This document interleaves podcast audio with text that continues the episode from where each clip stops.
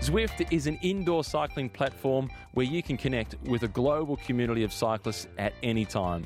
You can chat with people all over the world, share in group rides, get encouragement from total strangers, ride on, who quickly become your new riding buddies and train harder and faster with competition on a global scale. Check out Zwift for yourself at Zwift.com today.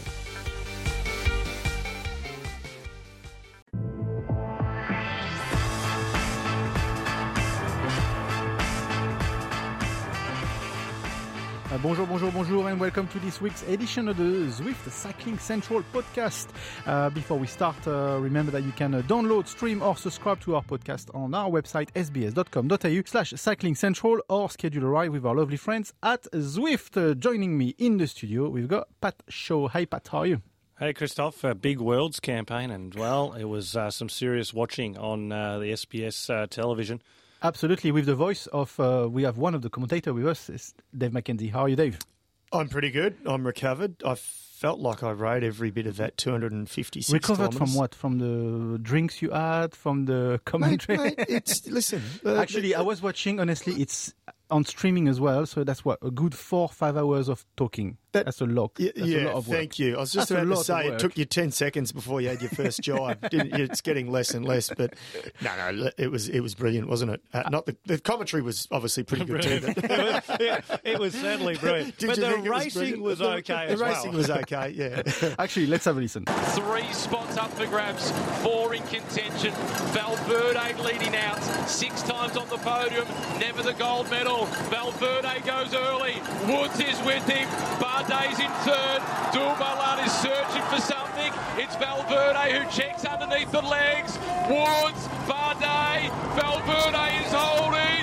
It's Bardet. It's Alejandro Valverde. Finally, 7 is a dream. 6 times on the podium. The 7th is at the top step.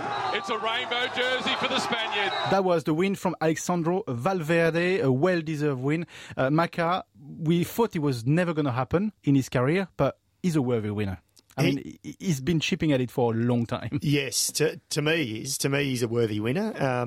Brilliant. And you know what I love the most about it, I guess? He is genuinely, and every athlete is genuine about this, the passion he has for the love of cycling. The celebration. He screamed like an amateur winning his first bike race when he crossed the line. His teammates came in and hugged him, and it just didn't stop. The soigneurs, and we see that. That's not uncommon, but it just went on and on. And also they're Spanish. So and the emotion and the tears that poured out of him on the podium, in the post-race interview, I mean, it was...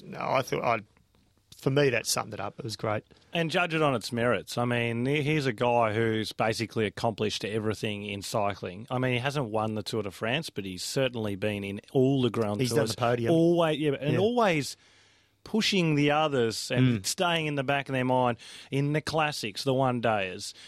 He's always a factor. Yep. In any race you watch, professional racing, you go, Valverde is a factor somewhere. And the biggest thing for me... is normally the Spanish team is made up predominantly of that Movistar or its past names team, 80%. This year, 7 different teams were represented. Sky was there with 2 riders. Cofidis was represented. Astana. But as you said, the embrace at the finish line was as strong as if they were best pals. And like you said, Macca, it was as if it was his first pro win. He was so excited. But it's the one thing he has tried so many times. You touched on in the commentary about the Florence Worlds and they bundled it. And on that, just what I loved too, the respect for Valverde from his peers, and his peers meaning his closest rivals, Joaquin Rodriguez and Alberto Contador, both posting about his victory. What about Sagan going on to the podium? What do you make of this? Is it all cool about the Sagan show, or is it cool? A little bit. Peter Sagan, it was about the Peter Sagan show, but you know what? That cycling benefited from him as well, I thought. So I thought it was cool. Yeah, for the brand of Peter Sagan, because he's the most valuable asset in cycling. But at the same time, it shows that genuine respect, regardless of whether it's really there privately, but publicly the respect is there. And that works for Sagan as much as it works for the sport of cycling. And you know what else I hope? I hope now that becomes a tradition. I hope next year Valverde presents the gold medal to the next world champion and the women as well. Let's not make it just about the guys. No, but I thought that Valverde was pleasantly surprised too. You could see there was respect. There's such respect for Sagan. Well, it was and the then last he comes up and he was like, he didn't know it was going to happen. He surely didn't know. Yeah. And I think that that was just as important to him. That respect of the peers, regardless of whether you like one another or not, it goes a long way. So if we talk about Valverde, the adversity he had for the career, and then just let's come back to Düsseldorf last year. He crashed at the prologue or the stage one of the Tour de France. We were even questioning if he was ever going to come back on a bike. And now he's world champion. Yeah, and I must say, I said to Matt Keenan the next morning after the road race, I said, that is the one Tour de France that I thought Valverde could have won. Yeah. And when you think about the end result, Froome, he only beat Rigoberto Urán by, what, less than a minute or just over a minute. So it was Froome's least convincing victory at the Tour. It was still a win, obviously, but Valverde, I thought, was absolutely primed.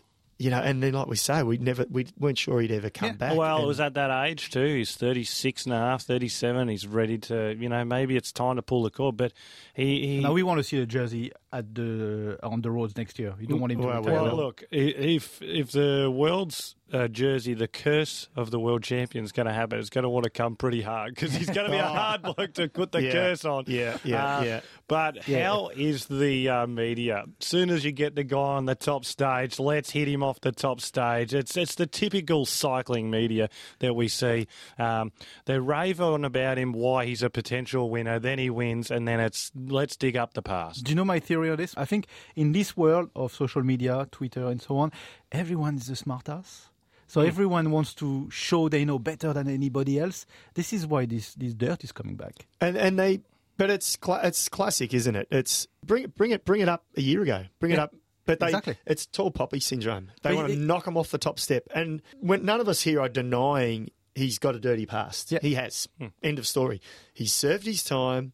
He's played by he didn't play by the rules, but once he got found out or whatever you want to call it. He's served his time, and now, according to the rules, he's allowed to compete. Exactly. And he's competed since with no mishaps.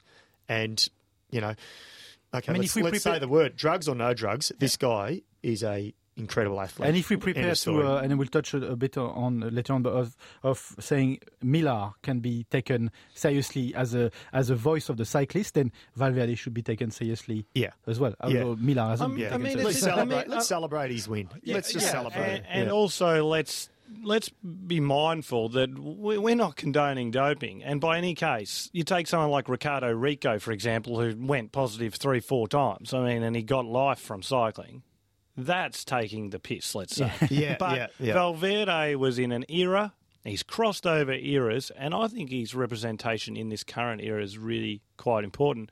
Alaphilippe he's shaped himself off Valverde. Absolutely. Yep.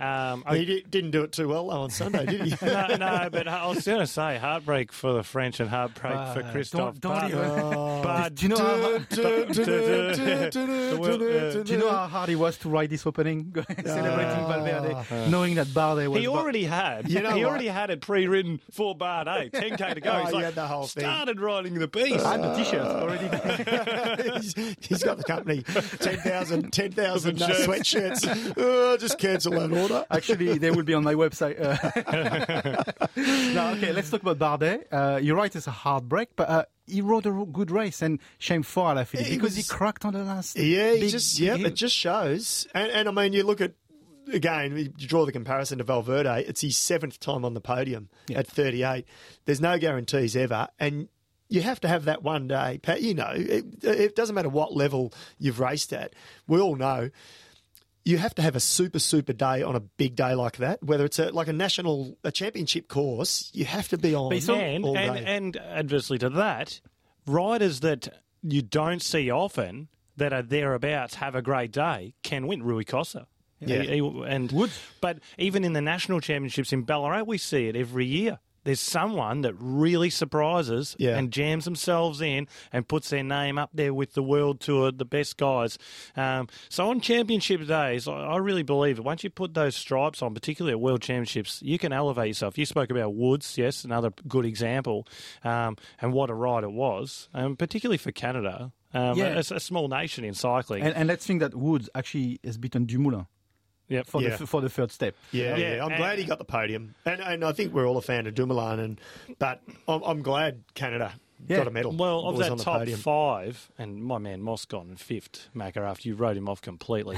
But Moscon and Dumoulin, 69, 70 kilos, thereabouts. The other three podiums, all 60 kilos, 61 kilos. So it showed that at the end, the extra weight, particularly on the 28% climb on the final lap, really did take its toll. If you're someone like Bardet, do you have the feeling that you missed your chance to ever pretty much have the rainbow jersey because of the shape of the course and then the shape of the courses that are coming in the future? He's young enough, Bardet, but he needs the mountain. He needs a top five. They're in Switzerland in 2020, so there's not too many flat roads in Switzerland. He will get another opportunity, but it's a good point. Valverde's waited 15 years or whatever, so Bardet, his opportunities will be limited. I think this also shows just how important in today's cycling, particularly, that it is that you must have a quick finish. Yeah. If you have a quick finish, Alaphilippe has it, you're going to get a lot more wins because riders don't arrive solo as much as they used to in past eras. And actually, Bardet did quite well in that sprint. He did for him, because when Cummings beat Pinot and Bardet in the Tour de France stage 2 years ago, I mean, Bardet and Pinot, you could have thrown a hat quicker down the straight than what they sprint. So he's come a long way. Yeah. So if we say this, if we look at how much better he was at time trial this year at the Tour de France, how much better he's at sprint, is he evolving? Is he getting better as an overall rider? Yeah, I think it's there's every indication, and there's no indication, if you know, to put it both ways, that Bardet could go and win the Tour de France next year. You know, coming off the back of a bad one for him, people go, oh, gee, maybe we've seen the best of Bardet. Well, you know, 12 months later, he might actually just get everything right. You know, his season is not that bad. No, his season's great. His season's good. And he was brilliant. He was brilliant on Sunday. Valverde, though, if I can just touch on that last few kilometres for a second, he rode so smart. He did not put his face in the wind until he jumped with 200 metres to go, Valverde. Yes, he rotated a couple of turns across the top because he looked around and he went, I can totally out-sprint these two guys. Dumoulin's coming. I'll out-sprint him if he gets on because he'll be tired anyway. So Valverde pulled about two turns, did just enough. The others had to attack and be prepared to lose a medal, and they didn't really. I mean, that's being really critical because coming in a few kilometres to go at the end of 2:56. But at the base of that steep climb, the last climb, the 28%er, Valverde started in about sixth wheel, seventh wheel. The other guys went for it. Moscon went deep. And you know when you go deep on a super, super steep climb, when it's only about 4 or 5 minutes long in terms of time, there's no coming back if you've cracked. Yep. Moscon cracked, and because he actually surged before that. Yes, he got shunted a bit on the inside, but before that he surged. But he knew he knew that it was the time. And at the end of a race like that, it only takes that few revolutions harder than what everyone else wants to do, and mentally they just go bang. Think of Le Corse, when Annemiek van Vleuten came over the top of Van der Breggen, and she looked like she had a one and done. She had 100 metres lead, 200 metres to go, and lost because the legs snapped. As soon as she saw the tyre of Van Vleuten, her brain exploded and her legs. Yeah. So, and I'm not sticking up for Moscon because I picked him, but he knew that's how he wanted to win. Yeah. And hate him for the things he's done previously, but he tried his best to win. I don't think Bardet and Woods tried to win, but they did try not to lose. Yeah. I think you mentioned this in the commentary, that those guys, Woods or Bardet, would have been really prepared to lose it all in order to win it. Yes, totally. And probably they didn't. They should have, won to Valverde going into the finish. But it's easy to say that we're watching the screen. You know, we're watching the live TV. And we don't know their sensations. And we're seeing the camera, we're seeing the gap that's going on behind, they would have had no idea, race radio or not, they would not have known what the gap was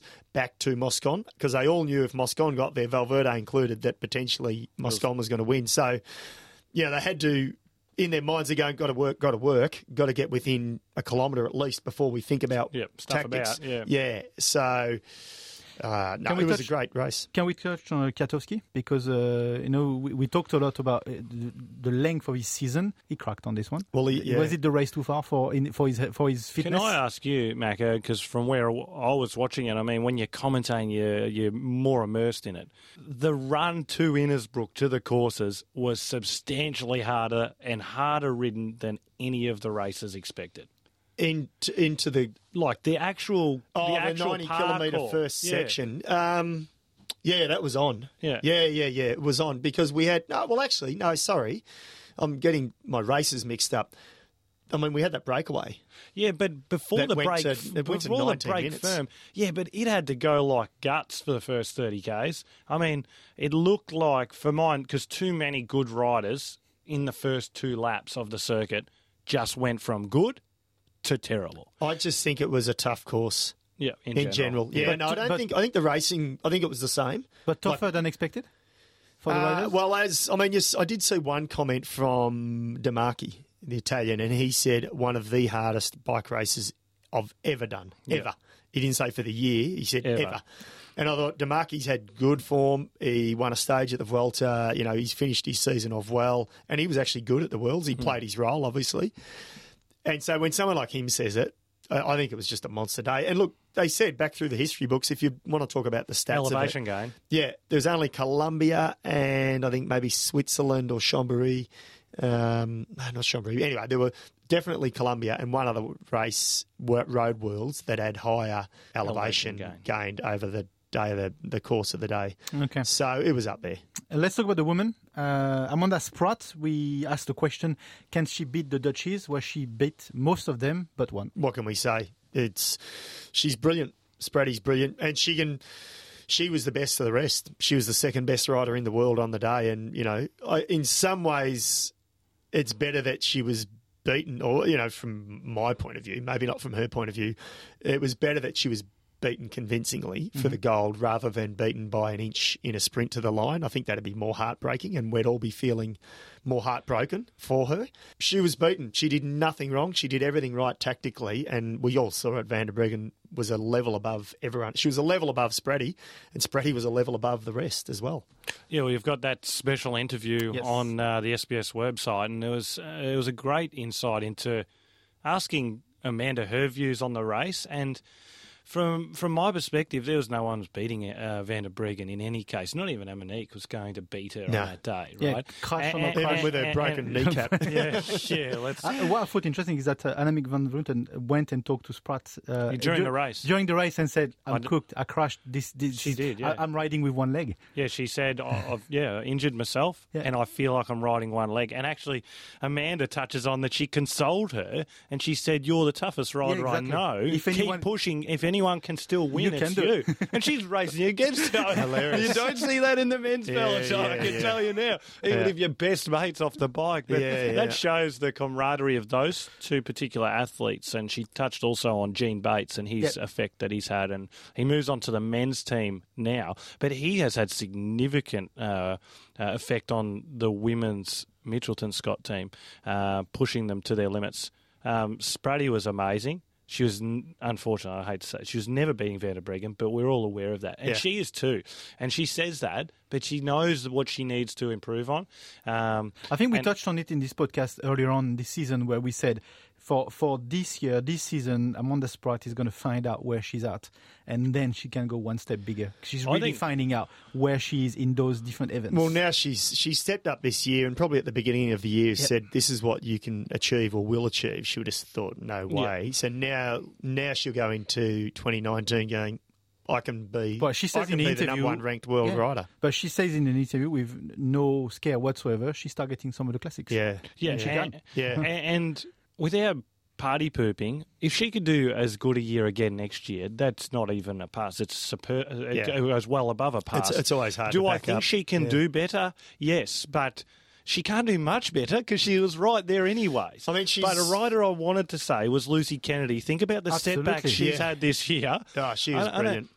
Don't worry only about Amanda Spratt. Australia in women's cycling is in a very strong position. Grace Brown. Have a look at Brodie Chapman. Grace Brown. Yeah, they're NRS riders, well, effectively at the start of the year. Yeah. We have the talent and they're coming to cycling, and it's great to see. We saw it at the Nationals in January when they put their name on the paper to say we're good enough to compete against the Spratts and the Garfoots of world cycling.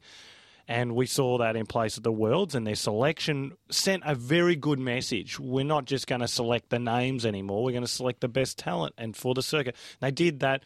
Amanda, terrific result. But Lucy Kennedy, I tell you what, give her 12 months of clear. Give her 12 months of clear run. 3 less broken collarbones in a season. She's tough. Ladies and gentlemen, I think that Lucy Kennedy may win the World Championships equally as quickly as maybe Amanda Spratt will. That's an early call. Let me make a note of this. Yeah, right. Yeah, definitely write that one down. Yep. She's incredible. Let's hope so. Let's hope you're right. Another amazing performance was with Rohan Dennis. Let's have a listen to him, actually, after winning his World Championship. It's an amazing feeling. I was being coached from the car by Brad McGee, and he gave me confidence at the top of the climb. Once Dumoulin came through it, I was a minute up and just kept me calm. I knew the power we rode in the team time trial, and we lost 19 seconds, and I held higher power up the hill than I did in the team. And I knew he rode the front, and he was pushing pretty hard in the team time trial, so I had a fairly good idea what power I had to hold, and to hold him I think I was 35 seconds at the bottom, and when I got to the top I was fairly confident that I'd at least done the same time as him. Look, it's a dream come true, obviously, being world champion. I've been chasing this since I was a junior. I've never won it in any age group, so to win my first one in the seniors is really special. That was world champion Rohan Dennis. Amazing performance. He blew the field apart. Completely. It's a minute 20, I think. Yeah, smashed it. It's incredible. I mean, we talk about these individual performances, and that is an individual performance, but in the road races, it almost, well, for me, Rowan's performance almost got overshadowed because the road races came after, obviously, but he's a world champion. He's a world champion. And he will have that jersey on the time trial. It's brilliant. And it's one that he's chased for quite some time now. So he was, you know what? At the Vuelta, and obviously being over there, you said it. You said that he was, and it was true. Yeah, he was going to win the final TT at the Vuelta. He did it. It looked like it was a training ride. It did. It was actually, it was unappealing because he looked like he did it too easy. But I reckon he did the Worlds. It looked like when he came to the finish, the last couple of Ks, he was just like, well, boys and girls, the best has arrived. Yeah. I've executed 100%, and this is what I've got now. Be feared, because trying to beat him in a TT for the next 2 or 3 years could be a real effort for anyone on any day, and I think it's going to give him the confidence as well. And for those 10-day tours, he is on the paper. Well, I think what we want to see now is no pressure, Rowie, but I want to see him have a serious crack at a Grand Tour. He's had a couple of cracks, but I want to see what he can do now. Yeah. He's off to Bahrain Merida, though. So yeah. And the sheriff's there, too. The sheriff. He's the DS. He's not, you sure? Not UAE. I keep mixing. Why do we keep bringing this bloke in? I mean, seriously. Minus one point. I've got a point back. We're back. I got one off air and you got one. That's the one that counts. The one on air always counts. The ones off air don't count. Yeah. I'm keeping a tally, by the way. Doesn't go back very far. Which Grand Tour, though? Well, I don't think it'll be the Tour next year because you've got Nibali. Well, depends on what Nibali wants to do, I suppose. Oh, no, I just mean to suit Rowan. Maybe the Vuelta. Yeah, you're putting that down in your... More than the Giro? Oh, no, I'd love to see him go for the Giro. But whether or not he'll get the opportunity... He already tested his legs this year in the Giro, and he did incredibly well for particularly the first 2 weeks. Yeah. But I don't know. Maybe Grand Tour, I don't know where his mind's at, whether he wants to do 3 weeks of racing. I mean, there's nothing wrong with winning Dauphiné and Tour de Suisse and those races. They're beautiful races, and actually I find them far more appealing than the Tour de France to watch, because the Tour de France has got so much chessboard activity, where the Tour de Suisse, these 10-day and 7 to 10-day races now, it's so much, like Alaphilippe, for example, he throws those long-range attacks, and all of a sudden he comes into GC contention. They've got to chase, and then you've got multiple GC guys, and they want to test their legs before the big tours. So it's more exciting racing. I'd love to see him go for those tours. It's far less controlled, that's for sure. Definitely. So once Sky is not controlling the race, like the Vuelta. Says it all. Yeah, that says it all. It opens it up completely. Yeah. Let's talk about the juniors, because Belgium was extremely well represented. We've got Evenepoel. Let's have a listen to him after his win as the world champion for the under-19s. I'm very happy. I actually crashed at the bad moment, and the mechanic didn't see me crash, so there was another guy of the team who crashed, and he was changing the wheel of the other guy, so I had to wait like 30 seconds, I guess, and I had almost 2 minutes. I was 2 minutes behind the first guys, so I really had to work hard in the back, and then I just went my own tempo, and it worked out, so I'm very happy. Well, next year I'll be a pro, so I still got to learn a lot. I'm only biking 1.5 years, so I still got to learn a lot, and we will see what the future gives, but I hope I can grow in silence with the team, and I have confidence in them, they in me, so it will be a nice future, I guess. My main dream are the 3 Grand Tours, but I know that's a hard way and a long way, but I'm still young and I have a long way to go, so we're going to work hard, and then hopefully I can win one of the 3 Grand Tours. That was Remco Evenepoel. I know, Maka, you were raving about him. I know you love Belgium for more reason than one.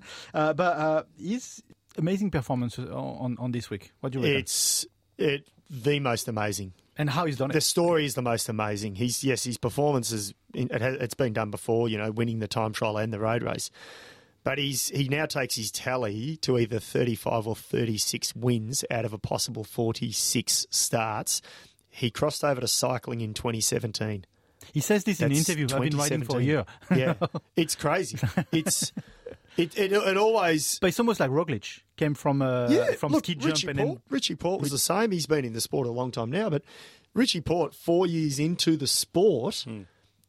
Wore the Maglia Rosa. Yeah, that's correct, and won the Maglia Rosa. You know, you and I have grown up around bikes. Mm. I still didn't learn how to navigate my way around a peloton perfectly by the time I retired. Yeah, only on the super days I had in terms of form and thinking straight and all that. So it's not so much. It's almost that.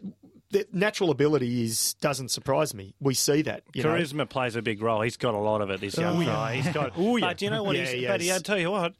You talk about story, and not just story of his bikes, but I was reading that he entered the marathon to race against, just to see the tactics of the African runners.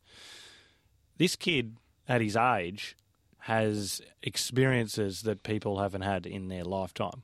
So he's more mature than his age suggests. His performance for me is incredible. And, well, we need to wait and see how that progresses into the next few years. Elite level. Yeah. Too often we see these characters, I call them, in our sport, dominate juniors, even under 23s, and then they disappear. But he seemed a bit more grounded, though, than what we saw before. And that's okay now, because he's so far above anyone at the age of 17, but at the age of 23, where is he at? And how much more can he progress? Probably a lot, and probably will be amazing.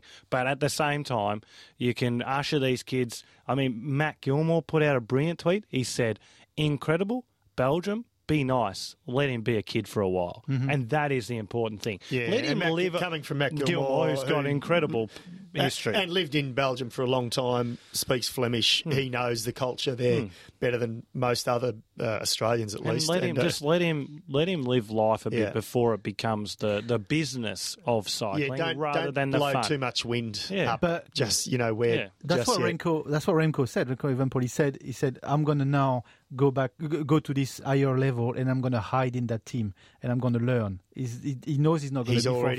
He's already sounding very mature. He says, I'm going to go into this team and learn, and be in the pack and learn. He will, because the other thing is, too, he's going from a child's game into an adult's game. But he knows that. And they do treat each other a little bit differently. And I'll tell you what, they don't really like when some young gun comes up underneath and wants to touch him up, particularly the egos come to play. But we follow him from now on, and we know that he's on the board. He's got big highlights all over him.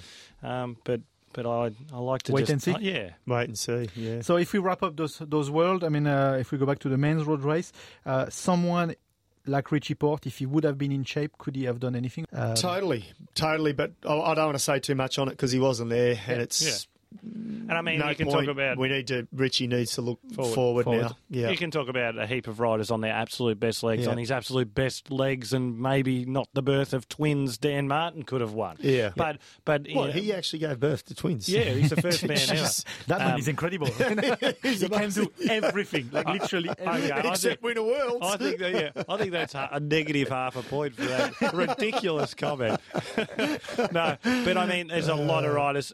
Yeah, perfect worlds for Richie. Just like last year's Tour de France was perfect time for him to win the Tour de France, but then they're not. We'll never know. They're not real. Yeah. I would like to say that the women's junior race and the men's under 23 races were the highlights of the championships. The women's race, the local. The organiser country, taking a victory, and they went berserk, and she just pulled it off perfectly. And she's world mountain bike champion as well. It's cool to see a local win. And actually on that, the Austrians did a pretty good job in the men's elite too. They did a great job, I thought. But then Hershey in the under 23 men, Nibali is the only rider I've seen descend like that in my life. Yeah. Maybe Salvadori back in the day. Yeah. He was known as the Eagle, wasn't he? Yes. The way he used little Falcone. Falcone. Yeah. But that was incredible. If you go back to the under-23 race and when he makes that winning break, just watch those first two corners he takes after he attacks. I'll tell you what, incredible. Yeah. Any other business around the world of cycling? We touched on it during this podcast, but David Miller has not been elected. Bugno has been re-elected. Yeah. Surprised? Well, we weren't. And Miller was not surprised either. He basically was trying to make some noise, and he did that. He was hoping to win. But I actually think, for the record, I think it's disappointing that Miller didn't get in. And I don't know exactly what he stood for, but just change would have been good.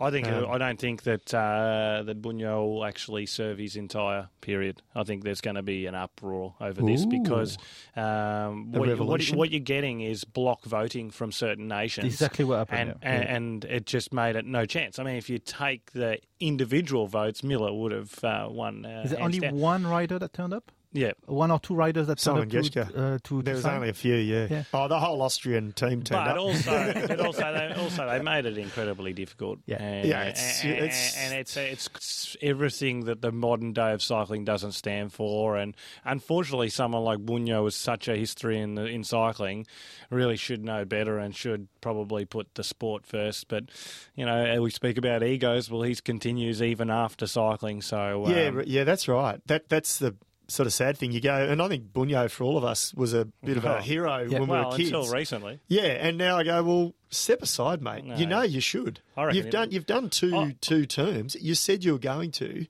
I mean, we can bat on about it forever, but it's like it highlights where our sport's at, and unfortunately, our sport is not at a high level professionally. Really disappointed in that situation, but the riders were vocal. And like you said, Miller at least pushed for riders to step up and at least publicise it. I don't know if he's the best applicant, but he's definitely one. Mm. Absolutely. Any other business? He smells a lot like the end of the season. I was about to say, there's not a lot. I will say, and you touched on it in the commentary quite a bit, the no-go tour and Connor Dunn. I think, everyone wants him to find a decent home for next year. Yes. And earlier in the year, he came to the Sun Tour, and he was incredibly easy to talk to. He was incredibly open with his time, and he's a great guy, and so wishing him the best. I mean, there's a lot of riders with our contract, and we wish them love and kindness will only take you so far, unfortunately. And that's the harsh reality. That was going to be my question. If you're a rider today, I know all the outfits are not completely signed. There's still a few spots around. But if you're a rider today, you haven't been, maybe you've been spoken to, but you haven't been signed. What more can you do? Nothing. What do you do? You can't do anything, and unfortunately there's going to be a large percentage of them that are going to find out the brutality that is professional sport and business, and it's what I would advise them, and having dealt with this myself, you know, at one stage had a World Tour contract on the table and it fell through, is you just got to move on, and you got to find out what motivates you to go forward. And if that's cycling, it's cycling. But if it's not, to get as far as you've probably gotten, you're a pretty motivated individual and you're probably going to do good at something else. This personal experience. Yeah, and I mean, I've never spoken about that, but I mean, it's just, it is that, it's cliche, but it is so true. You need to be as motivated on the next thing as you do that you do as you were with cycling, because if anyone has, if we're talking about anyone we're talking about has reached an incredible level of the percentage of the world's population, you are an incredible human being at what you're doing. So we see this from the outside. If you're inside, you know you've got so much more to deliver. Yeah. How do you convince yourself that actually? The reality is, and we've seen a lot of riders over time that were a lot better than where they reached, and the reality is it happens, but curling up in the old ball in the fetal position in the corner doesn't make it any better. No. But being open about the fact that you did everything you could with what opportunities you were given. I think that's explore every avenue, yeah. So for Conor Dunn, hopefully he's got a decent manager, or if not, he's you got to pick the phone up and call managers and so, hey. Just try and, yeah. He's probably, on him specifically, I see him fitting into a high-level Division 2 or Pro Conti team. That's where he can probably find his... I mean, if you've got a spot, he's got a pretty hard followership now. What's Israel Academy. Yeah, Israel Academy. That's where he's at, I think, yeah. Okay, and then one last question for every other riders that concluding the season now. What's for the next few months? In terms of the recovery outside the season and then reshaping and retraining, what do they do to start next season perfectly well? Probably now, or in the next few weeks, holiday of some sort. Yep, a holiday, and then they're in their cross training. So they're in the gym a week off the bike. I used to have 4 weeks off. 4 weeks actually off the bike. Yeah, depending on how Valverde's he's doing his preseason now. I bet you he's got back to Murphy and gone to the wife. Hey, yeah, just going to go for a little... I'm just doing the bunch ride. Just out of sangria together. He's got the bands on. He's like, I'm going down to the cafe to catch up with the boys. I mean, check it out. Free cafe all round. I mean, yeah, he would be. He's a freak. He's a freak. Yeah, a bit of a holiday. Some riders will take 2, some 4. Depends on, for the Aussies and the Kiwis that want to go well at the national championships in January, they may take less time. But you see, Rohan Dennis, he'll probably win the national, he will win the national time trial, but he'll go in there at 75-80%. Yeah. That's the brutal, brutal reality. He'll set the training dial to arrive at 70%, and probably no disrespect to the other guys that are going to have a crack at it. But although we've got a bunch of decent time trialists in Australia. Yeah. But the women's road race is going to be a ripper in January again. Yeah, it's all riders will do a different setup. I mean, lower-ranked teams will have probably already had a break, and they've already initiated that flow into the national championships. And that's why they get a good chance in January, because they get to do a really good endurance block and still have 4 weeks of interval training to do to prepare for a national championship where, your Spratts, Amanda's probably got to take a good 4 weeks. She's had a heavy season. But Lucy Kennedy, for example, I reckon she'll train all the way through. Yeah. And she's definitely a golden favourite for January. Absolutely. So don't think cycling is over on SBS, at least not on the podcast. We'll be carrying on through all the way to December. Thank you, Micah. Thank you, Pat, for all the pleasure we had and the laugh we had over this series. Very pleasurable. I'm keeping the tally secret for me right now. Yes, good. One all draw half time. Yeah, absolutely. That was the Zwift Cycling Central podcast. Remember that you can download, stream, or subscribe to our podcast from our website sbs.com.au/cyclingcentral or from our lovely friends at Zwift. Until the next episode, which probably be in a couple of weeks, it's bye for now.